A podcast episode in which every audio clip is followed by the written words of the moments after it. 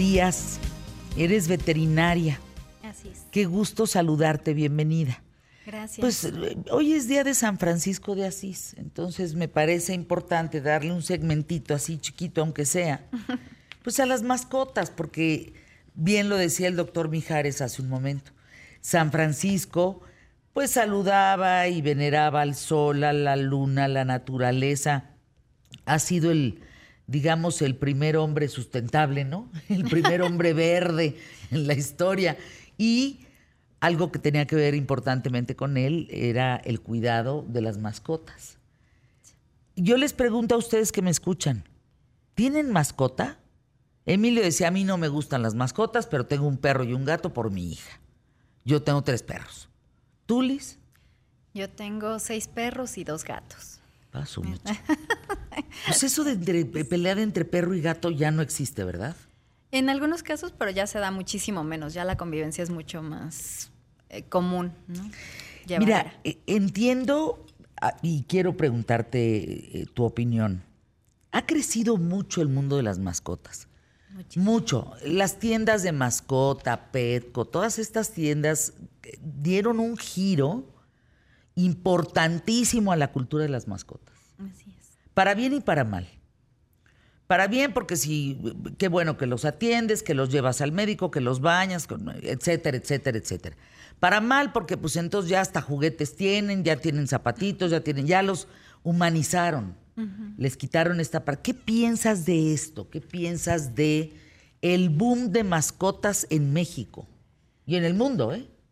Pues bueno, como médico veterinario estoy encantada porque la verdad es que reciben muchísima mejor atención para nosotros que, ya llevamos tiempo trabajando en esto, pues antes nos era muy difícil que se nos considerara dentro de una consulta como algo importante, ¿no? Entonces ahora que reciben la atención que merecen, que están atendidos, que están bien cuidados, que cada vez hay más personas interesadas en darles un bienestar mucho más integral, pues me parece algo maravilloso.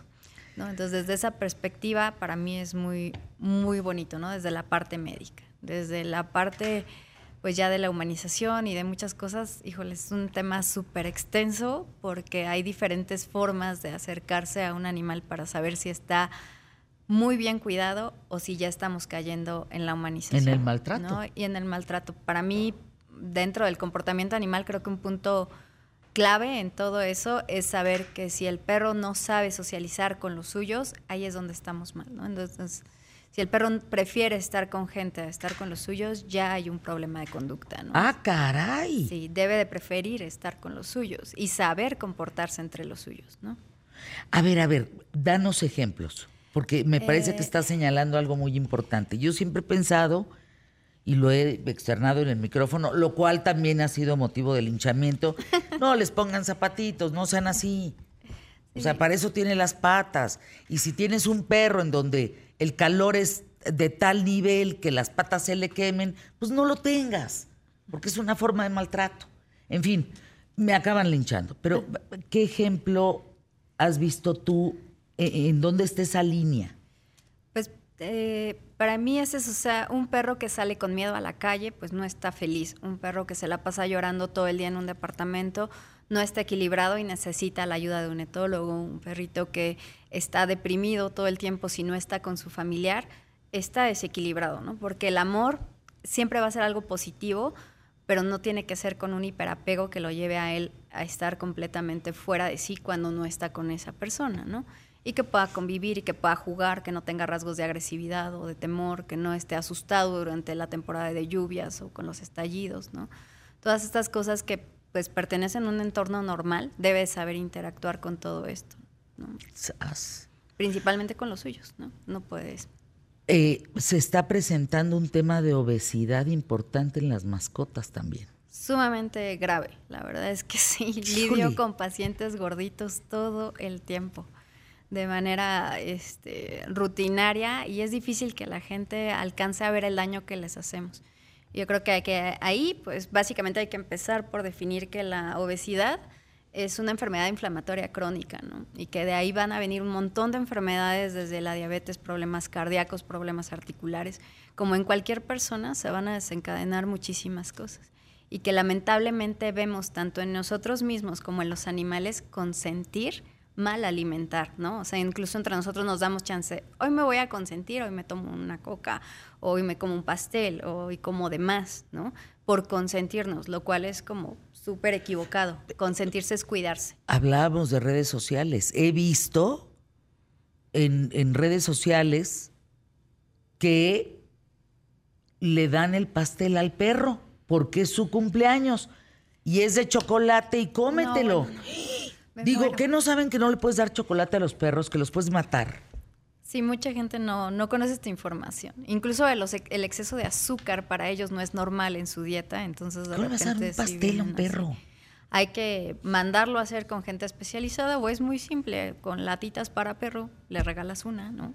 Y va a estar completamente contento y, sin dañarlo, ¿no? La teobromina es lo que viene en el chocolate y que no son capaces de, metabolizar. El hígado del perro no lo puede metabolizar y entonces es ¿Qué, tóxico. ¿Qué le está dando de comer la gente a los perros, a los animales? Mayormente croquetas y aquí pues hay de muchos tipos, calidades y todo. La gran, gran diferencia es el costo, pero sí hay un costo-beneficio muy importante. O sea, saber que todo lo que se vende a nivel de supermercados y marcas muy económicas van a tener un porcentaje de biodisponibilidad y bioaprovechamiento muy bajo, quiere decir que vamos a desperdiciar el 50% de lo que están ingiriendo, mientras que las marcas super premium vamos a aprovechar alrededor del 80% y con mucha eh, más facilidad para el organismo, lo cual hace que las raciones bajen mucho. Fíjense que yo entendía, porque nosotros que estamos en el programa, crecimos, no existía todo esto de alimentos. Crecimos con perros que les dimos sopa aguada con tortilla, ¿no? Digo, para hacerlo mucho más fácil. Sí, pero cuando visitas, por ejemplo, en Mars, México, cómo hacen la marca Pedigree, dices, ah, ya le voy entendiendo. Todo lo que le van metiendo a el alimento para que pueda ser absorbido y aprovechado por el animal. Exacto. Cada marca tiene diferentes niveles de estándares de calidad.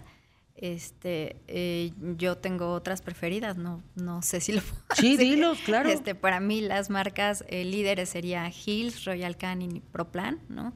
Son las que tienen un, niveles de nutrición y además unos centros de nutrición maravillosos que si alguna vez tienes oportunidad de visitarlos son fantásticos y te dejan con la boca abierta de todo el nivel de investigación que hay detrás, ¿no? Pero solo, a ver, cuando se trata de croquetas, solo le das croquetas. En general es lo preferible porque ya estamos dando una dieta balanceada. Quiere decir que ya tiene todo lo que necesita para el día. Entonces no es necesario agregar algo más porque entonces vamos a provocar que esté gordito. Sí estás viendo mucha obesidad en mascotas. Sí, sí, sí, bastante. Y trae desde problemas articulares hasta diabetes, mil cosas. ¿no? Y, es difícil que lo vean como un maltrato, lo ven como consentir. Y ahí es mi, donde más choco con la gente. Yo, yo veo también allá afuera dos temas. Uno, los eh, lugares donde eh, hermanos con hermanos eh, los cruzan para que entonces vendan más perritos. Sí. Y eso lo que ha traído evidentemente como consecuencia en la salud de los propios animales. Y dos, la cantidad de perros abandonados en la calle. Sí, terrible. Estamos en un extremo brutal, eh, doctora.